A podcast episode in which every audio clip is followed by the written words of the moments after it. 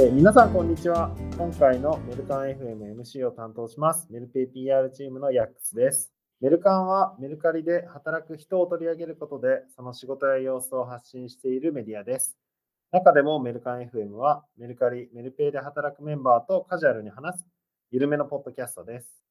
さて、今回のゲストは、えーネット決済チームのテクノさんにご登場いただきました。よテクノです。よろしくお願いします。ろしくお願いします。じゃあ最初に簡単にテクノさんの自己紹介をお願いできますか前職でどんなことしてたかとか。はい。えー前職はですね、えっと、某ペイメントで、えっと、うん QR コード決済を作っているところの、まあ、PM をやっていました。うんで、その、まあ、前後、えー両方なんですけど、えっと、PSP ですね、とペイメントサービス、まあ、プロバイダーっていうんですけど、えー決済代行事業者において PM をやっていました。なので、えっと、ここ、まあ、直近10年ぐらいですね、ずっとキャッシュレスに関わっていたという前歴があります。結構前はですね、えっと、エンジニアもやっていたというバックグラウンドです。えー、もうキャッシュレス、かなり長いキャッシュレスのプロといや、もう長いですね。もうここ10年ぐらい、もうずーっとキャッシュのことばっか考えてました。すごいですね。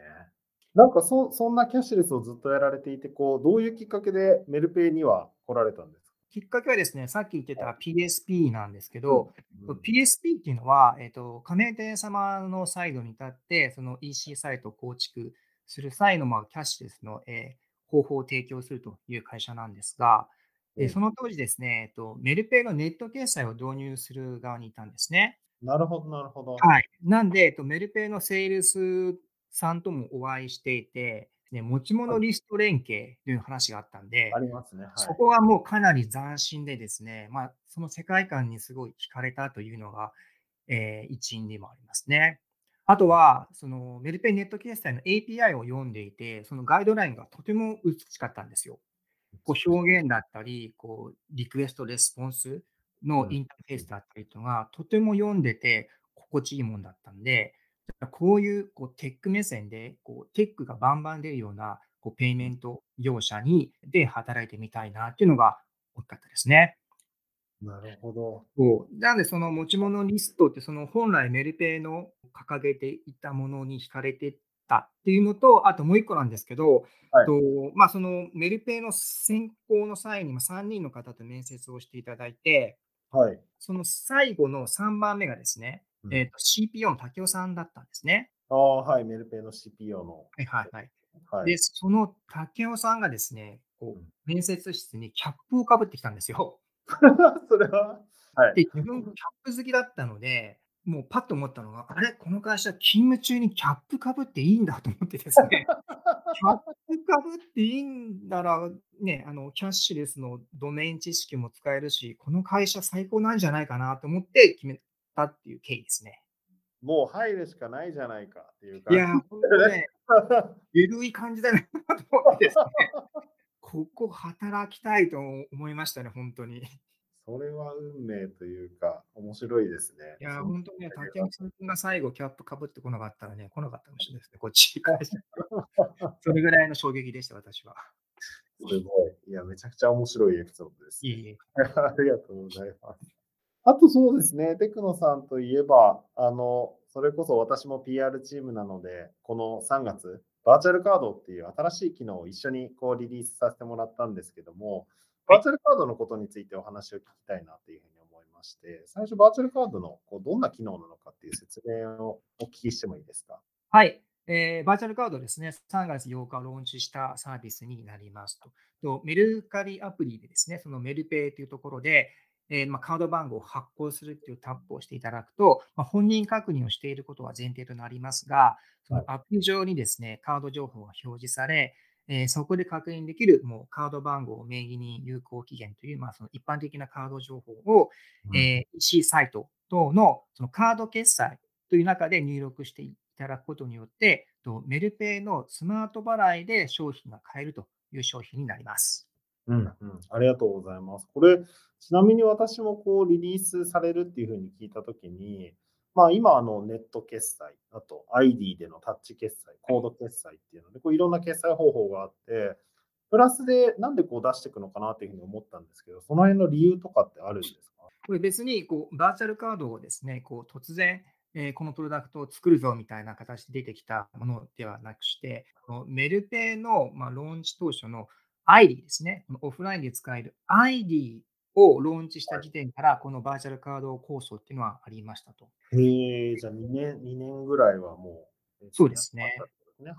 細かい話をすると、こう ID を発行するとですね、実は裏側ではこのカード番号が発行されているんですね。なので、このカード番号をどうアプリケーション上に出すか、あとそのタイミングというものを見計らっていたという経緯がありますと。コロナ禍になってですね、EC サイトの事業が伸びる中で、まあ、このタイミングでまあバーチャルカードを出すのが最適なんじゃないかという話があって、はい、このプロジェクトが立ち上がったという経緯になりますね。ああ、なるほど。じゃあ、もともと結構この機能として実は裏側にあったんだけど、やっぱりまあコロナとかで今お客様がまあ使いたいニーズがあるんじゃないかという満を持してこう出したというか。はい、その通りになりまなるす。ほど、なるほど。あとは、そうですね。まあ、今のお話の中にも出てきたんですけど、確かにこう、いろんな決済機能があって、で、まあ、ネット決済もあったりして、こう、バーチャルカードっていうところでも、一番最初にあの持ち物リストの、こう、なんていうんですかね、営業を受ける側だったっていうお話がありましたけど、はい、はい。持ち物リストみたいなのをこうメルカリとメルペイをつなぐあの面白い機能かなっていうふうに思ったりするんですけども、バーチャルカード自体はこう今後のなんていうんですかね、こうどういうふうに展開していくとか、なんかこう新しい機能を作っていったりとかっていうのはあるんですか？はい。とまあ、バーチャルカード自体は、その他のですね、あのキャッシュレス事業者でも出しているものなので、こう決して、あの木をてらったものではないんですね。うんうん。で、こう通常のあの EC サイトによってカード決済するのと同様にですね、一般的にこの難易度高くなく使っていただけるというものを目指していますと。うんで、この ID やあのコード決済で使えているようなオフライン、あとネット決済で使える、まあ、特定加盟店におけるネット決済。